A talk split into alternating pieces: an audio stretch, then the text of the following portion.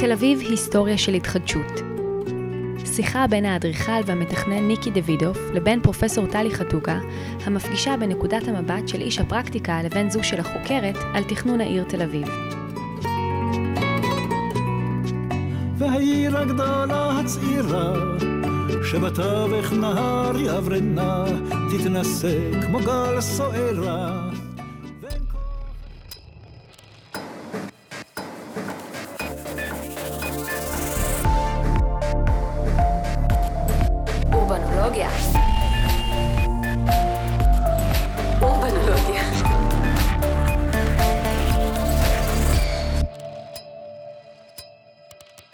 שלום ניקי, אה, כיף שבאת לדבר איתנו. אנחנו אה, היום אה, מתחילים אה, סדרה חדשה שתעסוק בתהליכים של התחדשות עירונית ב- בעיר תל אביב.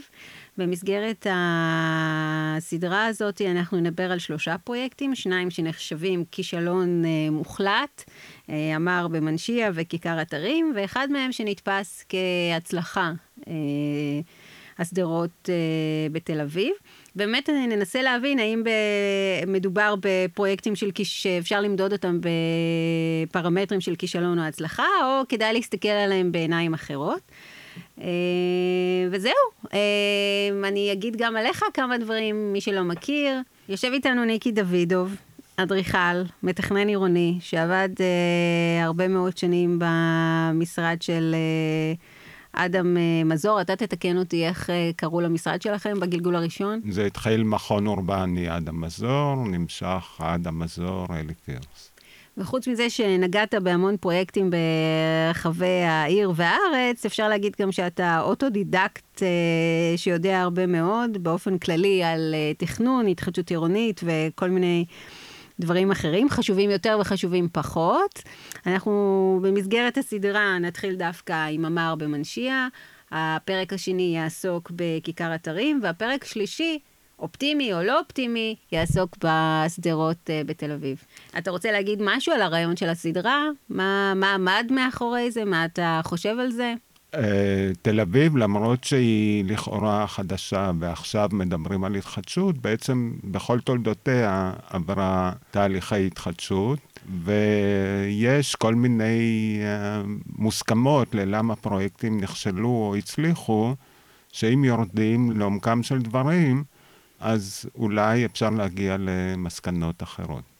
בוא נתחיל מהסיפור של אמר במנשיה. יש המון המון, כל אחד תמיד תופס את הסיפור הזה ממקום אחר. אותנו פחות מעניינת דווקא הנושא אולי של הכיבוש ב-48, אלא באמת יותר הפרספקטיבה התכנונית על המרחב הזה. דווקא זה מאוד מעניין, כי אחד הדברים החשובים זה באמת לראות מה היו התוכניות לפני הכיבוש. Mm-hmm. כי בשנות ה-40 במנשיה גרו כ-20 אלף תושבים, גם כאלף יהודים, ובשנת 46 עשו תוכנית להתחדשות מנשיה, כלומר להרוס אותה ולבנות אותה מחדש. כחלק מאיזשהו חזון פריזאי כזה לכל יפו. התוכנית בכללותה אושרה ב-46, בסוף היא הייתה אמורה להיות מיושמת ב-48, אבל מהסיבות הידועות היא לא התרחשה. במה התוכנית התמקדה בעצם? בהריסת מנשיה. לגמרי. למעט מסגד חסמבק, שזה mm-hmm. התוצאה, שוב, של, של איזושהי תפיסת עולם ואורחות חיים שהיו שגורים באותה עת. ודווקא זה שזו הייתה תוכנית כזאת לפני קום המדינה, כשהיא הייתה עדיין חלק מיפו, מצביע על זה שבעצם אופנות ואורחות חיים הם הרבה יותר חזקים מאשר כל מיני אלמנטים אחרים, לטוב או לרע. צריך להזכיר שבעצם באמת בשנות ה-40, סליחה שאני קוטעת אותך, אבל בשנות ה-40, השיא פעולתו של לקורבוזיה והמשנה והראייה של המרחב כטבולה ראסה היא הדומיננטית, ולכן זה לא מפתיע שבכלל מתגלגלת תוכנית כזאת לתל אביב, שמושפעת באותה תקופה מאוד מהזירה האירופאית ומהמודלים הללו, וזה עוד קורה כל זה לפני המלחמה, לפני 48'. שבעצם עושה את העבודה בלי התכנון. פה כן יש הבחנה. כן. כי הראייה שלפני 48' הייתה דווקא הרבה יותר מוקדמת. מהמם. זאת אומרת, ראו את פריז של אה, סוף המאה, אמצע המאה ה-19, וזה היה המודל שניסו לחכות. המודלים שניסו אחרי זה, בתקופתנו, ואמר, הם בהחלט כן מושפעים כבר מלקורביזיה, אבל שוב, זה אומר שאופנות משתנות, אבל המהות היא של ישן מפני חדש אה, תוציאו. מי קידם את התוכנית הזאת, אתה יודע? אתה זוכר שמות? אל-מג'אדי, אדריכל אה, מצרי, אוקיי. שהוא עשה את תוכנית שלב א', שהיא אושרה ב-46. מה אז? אז מה קורה? 48? המלחמה אז פורצת? המלחמה הפורצת, מנצ'יה ננטשת, ומתחילים בפינויה, אבל אז מתעוררת בעיה. מצד המדינה, המוסדות, אי חוקיות ההריסה, מצד עיריית תל אביב, היעדר תקציבים לביצוע ההריסה, ולכן בעצם ההריסה נעצרת ונכנסות לשם אה, משפחות אה, של עולים חדשים וכולי.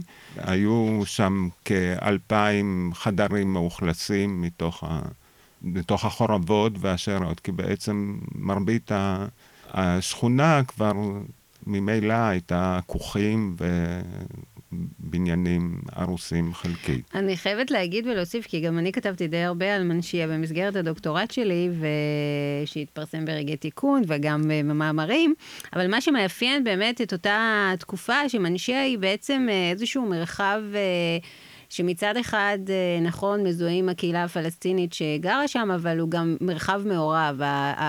היחסים וחיי היומיום, ובעיקר האוכלוסייה שהגיעה והתיישבה שם ממדינות ערב, מייצרת איזשהו אה, eco-system שהוא אחר, שהוא מאוד מאוד שונה גם ממה שקורה ביפו, וגם ממה שקורה בתל אביב.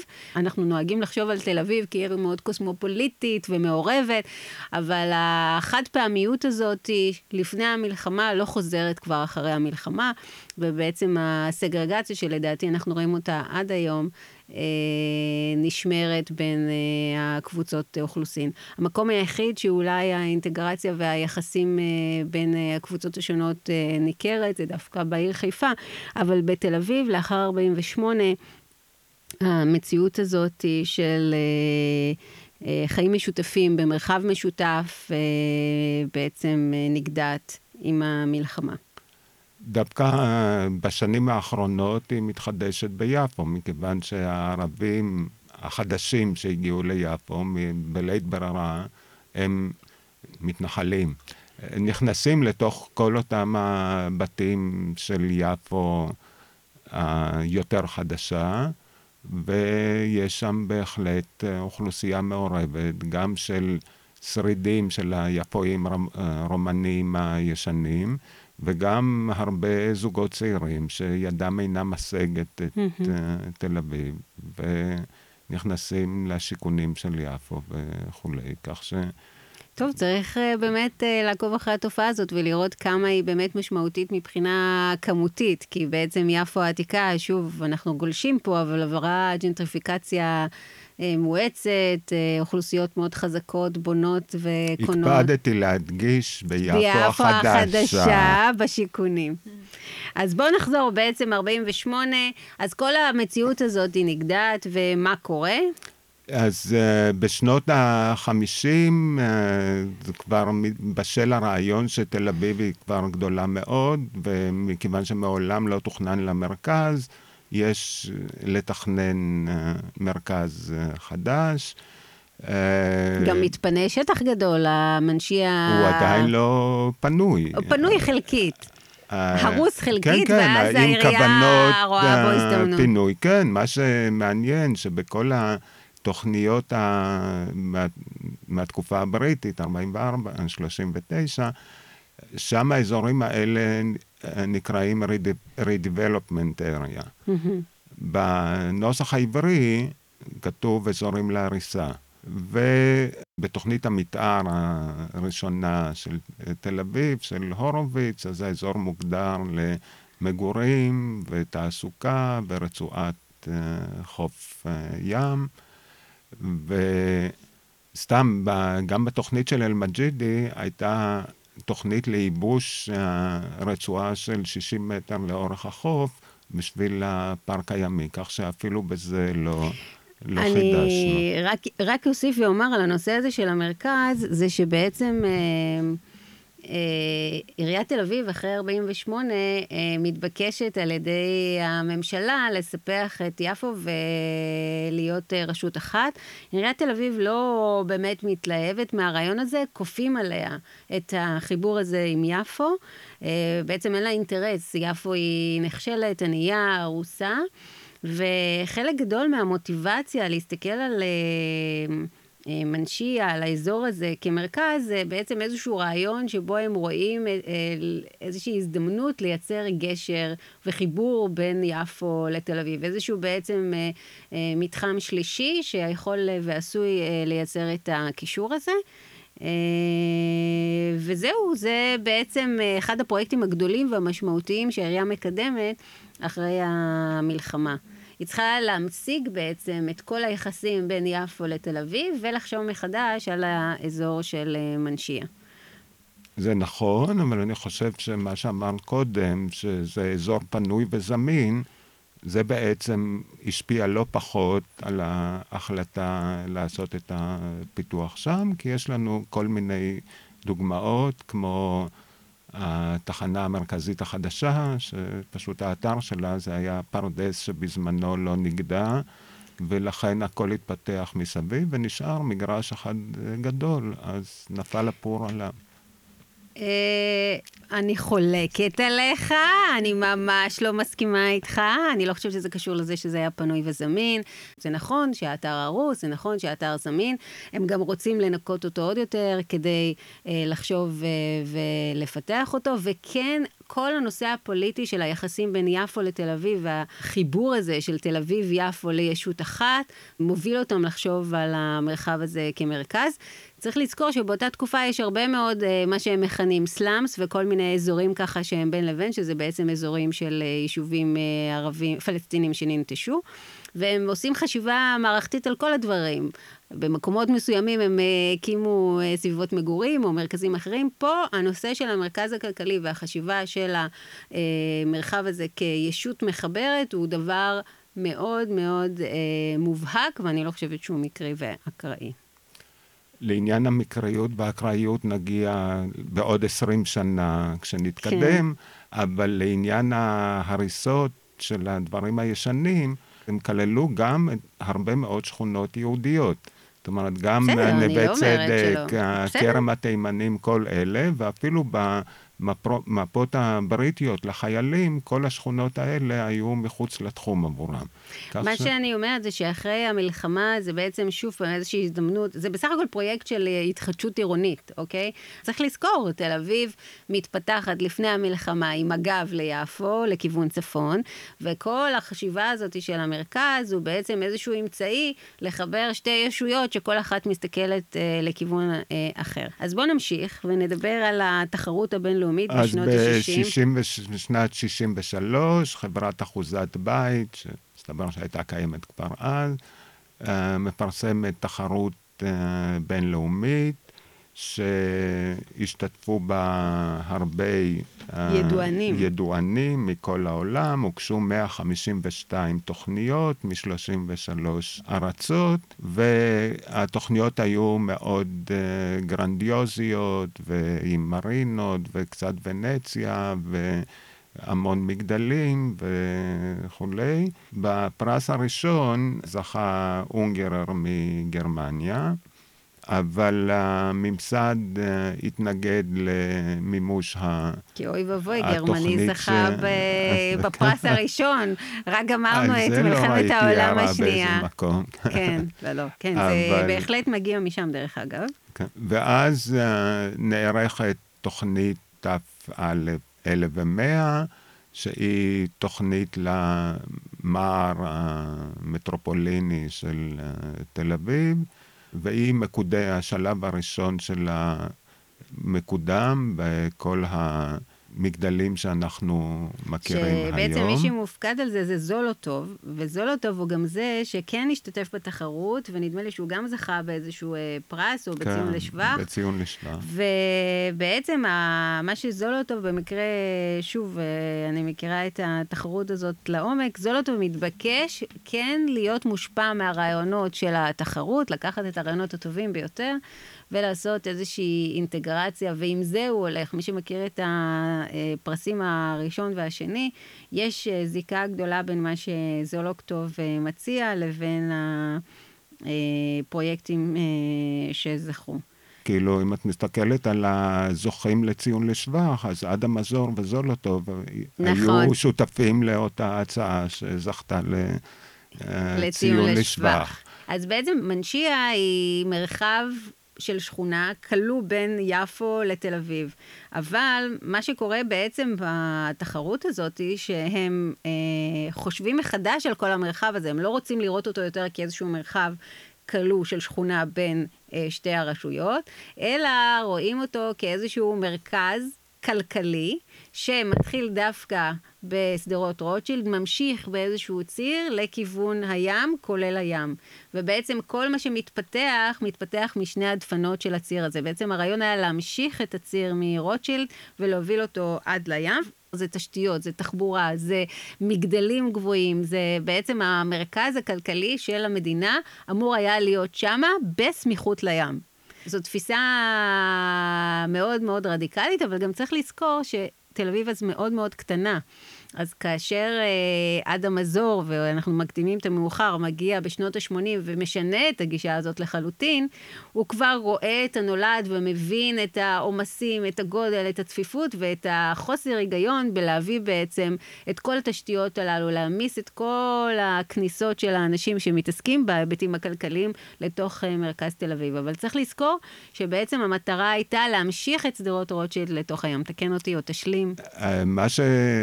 חשוב זה שזה בעצם הריסה של כל המרקם, לא רק של מנשיה, אלא מהרצל מערבה, כל השכונות, כאילו כולל אה, כרם התימנים, כולל נווה צדק שבזי, כל השכונות האלה הופכות לאותו המונסטר של החדשני של המרכז המטרופוליני.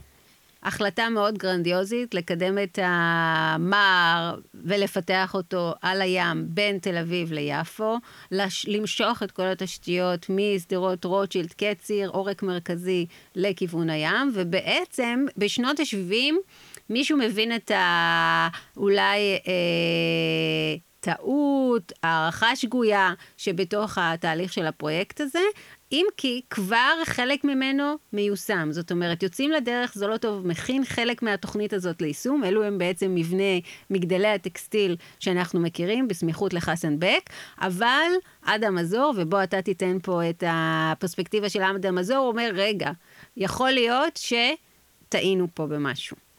אז לפני אדם מזור נתעכב עוד רגע על התוכנית שבוצעה, שבעצם של אמנון אה, ניב, שוורץ ורפי רייפר. ושוב, היא הייתה מאוד uh, חדשנית, uh, הפרדה של מפלסי התנועה, כאילו, כי היה הכרח לעשות חיבור תחבורתי מהדרום לצפון, אז זה הכל במפלס הקרקע, ובעצם כל מפלס הפעילות של כל אותם המגדלים, הוא היה במפלס העליון עם uh, כיכר גן השעות היפות הנהדרת של עין הלל, uh, שבעצם אף אחד לא ידע איך מגיעים אליה. כן, אבל צריך להגיד שוב שכל הפרויקט הזה והמתחם הזה והרעיונות הללו באמת הם מאוד לקורבוזיאנים של מעברים מילים ושהכיכרות הן למעלה. אם הפרויקט הייתה, היה מתממש, זה היה חלק ממערכת. החלק הזה של בית הטקסטיל הוא חלק קטן מתוך הפרויקט של המר. זה בעצם היה שלב א'. אנחנו לא יכולים להעריך ולדעת מה היה קורה אם שלב ב' או שלב ג' היו אה, מתממשים, כי בעצם מה שקרה בפועל, שרק חלק מן הפרויקט יושם ומומש, וכרגע, אה, ואחרי שהדבר הזה יוצא לדרך והתוכנית מאושרת, אה, עושים חושבים מחדש, חישוב מסלול מחדש. אז בית הטקסטיל זה לא הפרויקט של המר של המטרופולין, הוא שלב א' בתוך פרויקט הרבה הרבה יותר גדול. אין ספק, אבל עוד מילה על ההפרדה המפלסית, שהיא קטנה אבל מאוד משמעותית לכל פרויקט, אפילו של בניין אחד, זה המצב הביטחוני. זאת אומרת, אה, בארץ לכל בניין יש כניסה אחת. Mm-hmm. וכל הסיפור של המפלס הנפרד, שכולם יוצאים להפ... להפסקות צהריים, לחקות את כל הכיכרות האלה, כדוגמתם בארצות הברית, אז א', אצלנו אין הפסקת צהריים, וב', כל השערים במפלס הולכי הרגל היו סגורים בגלל הבעיות הביטחוניות. התוכנית של הרוויזיה המטרופולינית לגוש דן שאדם אה, קידם, היא זיהתה את ה-obvious, זאת אומרת שזה אבסורד להקים את מרכז העסקים הראשי של המטרופולין בדופן של המטרופולין, כי הוא בעצם כולו מצד אחד הים ומהצד השני אה, העיר וההריסה, המשמעות של המימוש של זה לא הייתה רק הריסה של אותם השכונות בתחומו, אלא בעצם ההריסה של כל העיר ההיסטורית, mm-hmm. כי כדי לאפשר נגישות למר, אה, התכנון היה להרוס, את, להרחיב את כל הרחובות בתוך תל אביב ההיסטורית, ומשמעותו בפועל גם הריסת כל ה... מרקם של תל אביב. ולכן, ומתוך הרוויזיה המטרופולינית, הדבר היחיד שמומש זה בעצם ההחלטה להעתיק את, את המער לאזור איילון. מזל שהוא היה שם, בזמן הנכון, ברגע הנכון. אני לא יכולה לדמיין, גם היום עם איילון, עם כל העומס שיש בו וכן הלאה, אני לא יכולה לדמיין את כל התנועה הזאת, היא נכנסת לתוך uh, תל אביב, לדופן, לים, בשביל הפעילות הכלכלית. קרוב לוודאי שזה היה נשאר אזור רפאים, mm-hmm. ראה כיכר אתרים בהמשך. טוב, אז בעצם מה שקרה זה שאזור מנשייה הוא זיכרון גם ל... כפר פלסטיני לפני 48, גם באמת לדינמיקה שנוצרה בכפר הזה לפני המלחמה בין האוכלוסייה היהודית העולה לבין האוכלוסייה הפלסטינית. הוא גם אה, זיכרון אה, למתחים בין אה, שתי הרשויות. זיכרון לרעיונות מגלומנים תכנוניים, כן, שביקשו לייצר מר מטרופוליני שהתממש בחלקו, והיום מה? איך אתה רואה את המקום הזה? הוא בעצם הפך להיות מין איזשהו מרחב אקלקטי, כי יש בו אלמנט שמאפיין כל תקופה, כן? מסגד חסנבק, אה, טרום המלחמה, אה, בית האצ"ל, אה, שמזוהה עם המלחמה והסיפור של המלחמה מנקודת המבט הציונית, והטקסטיל, שככה מספר את הסיפור של שנות ה-60 והרעיונות והמגה סטרוקטורות שהוקמו אז ברחבי העולם וגם בארץ. והיום כל uh, מה שקורה שם עם המתחם התחנה וכל ה, uh, מה שקורה בשכונות הוותיקות, נווה צדק ואחרת, איך אתה רואה את המרחב הזה היום? אז, כישלון uh, או הצלחה? העתיד פתוח. מפני שבסך הכל מה שקורה זה שהאזור הזה היום בפועל מתחבר לכל רצועת המגדלים לאורך הים. ו... והוא כבר לא איזשהו חלק uh, מנותק, ככה שבהחלט uh, יכולה להיות שם uh, דחייה של האזור ומימוש פרויקט מבואות יפו והתחנה, uh, קו הרכבת הקלה, ששם הוא יורד אל מתחת לאדמה, אז גם שם uh, עושים איזה האב uh, משמעותי.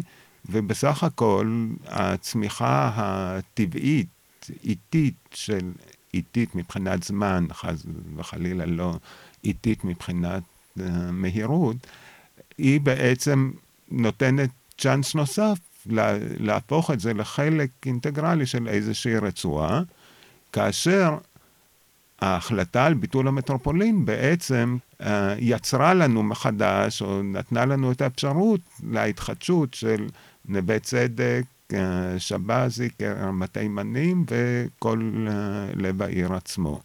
אבל לעניין בית אצ"ל, יש איזו הערה צינית, כי הוא כבר uh, סגר מעגל, זאת אומרת, הבניין היחיד ממנשיה שנשאר זה לכאורה חורבות, חורבות הבניין, שהפכו אותו לבית אצ"ל, שהוא בעצם הרס את השכונה, ובשנה שעברה הקימו את האנדרטה לכבוד העם הבולגרי שהציל את הבולגרים בסמוך לבית אצ"ל, שהם בעצם האנשים שנכנסו לגור בכל הבתים ביפו שהתפנו.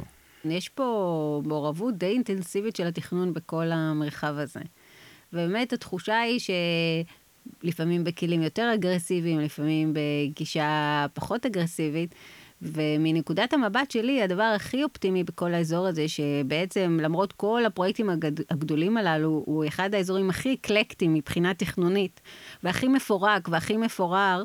בתוך uh, העיר תל אביב, וזה דווקא, דרך אגב, אני חושבת, הכוח שלו והיופי שלו, uh, הצליח uh, דווקא לייצר סביבה חברתית uh, הטרוגנית מאוד. ואם uh, מי שככה הולך לאורך הטיילת, דרך אגב, כבר משנות ה-90 אפשר היה לראות שהחלק של הטיילת מיפו העתיקה עד הדולפינריום זה בדרך כלל החלק הכי הכי הטרוגני.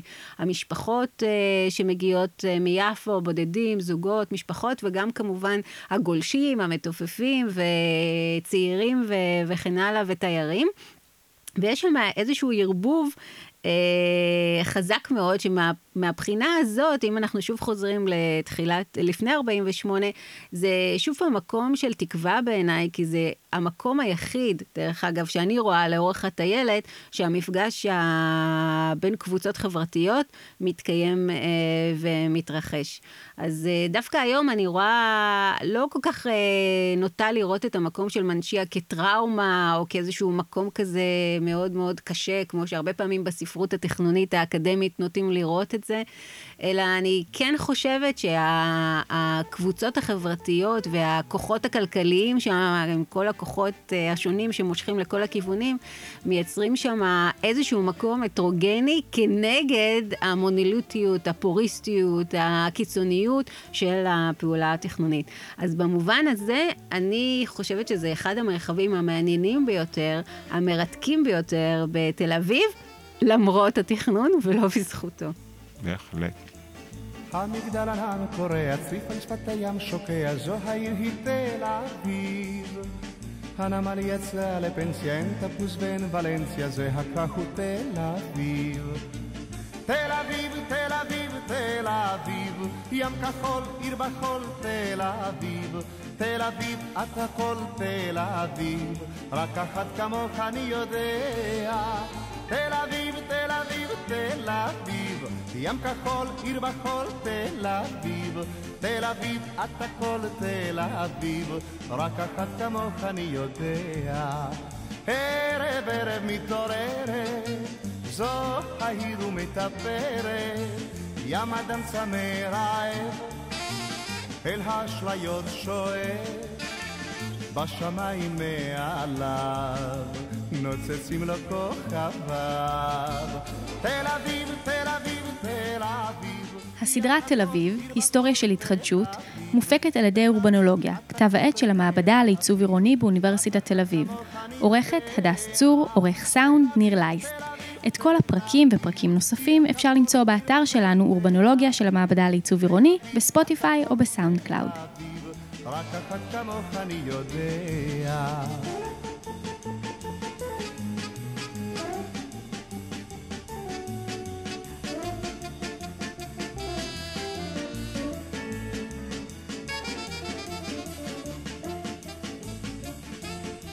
עיר פלאפל, פיצה סטייקים, עיר בטלב דיסקוטקים, זו העיר היא תל אביב.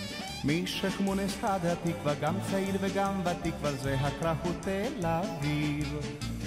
תל אביב, תל אביב, תל אביב, ים כחול, עיר בחול, תל אביב. תל אביב, את הכל תל אביב, רק אחת כמוך אני יודע. תל אביב, תל אביב, תל אביב, ים כחול, עיר בחול, תל אביב. תל אביב, את הכל תל אביב, רק אחת כמוך אני יודע. ערב ערב מתרגשת, עיר בכל צבעי הקשת, חלונות הרבה, לעיניים תאווה, והנערות יפות, ובלב אלפי תקוות. תל אביב,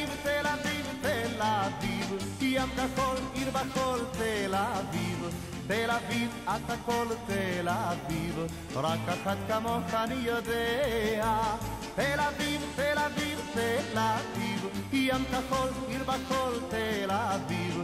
תל אביב, את הכל תל אביב, רק אחד כמוך אני יודע.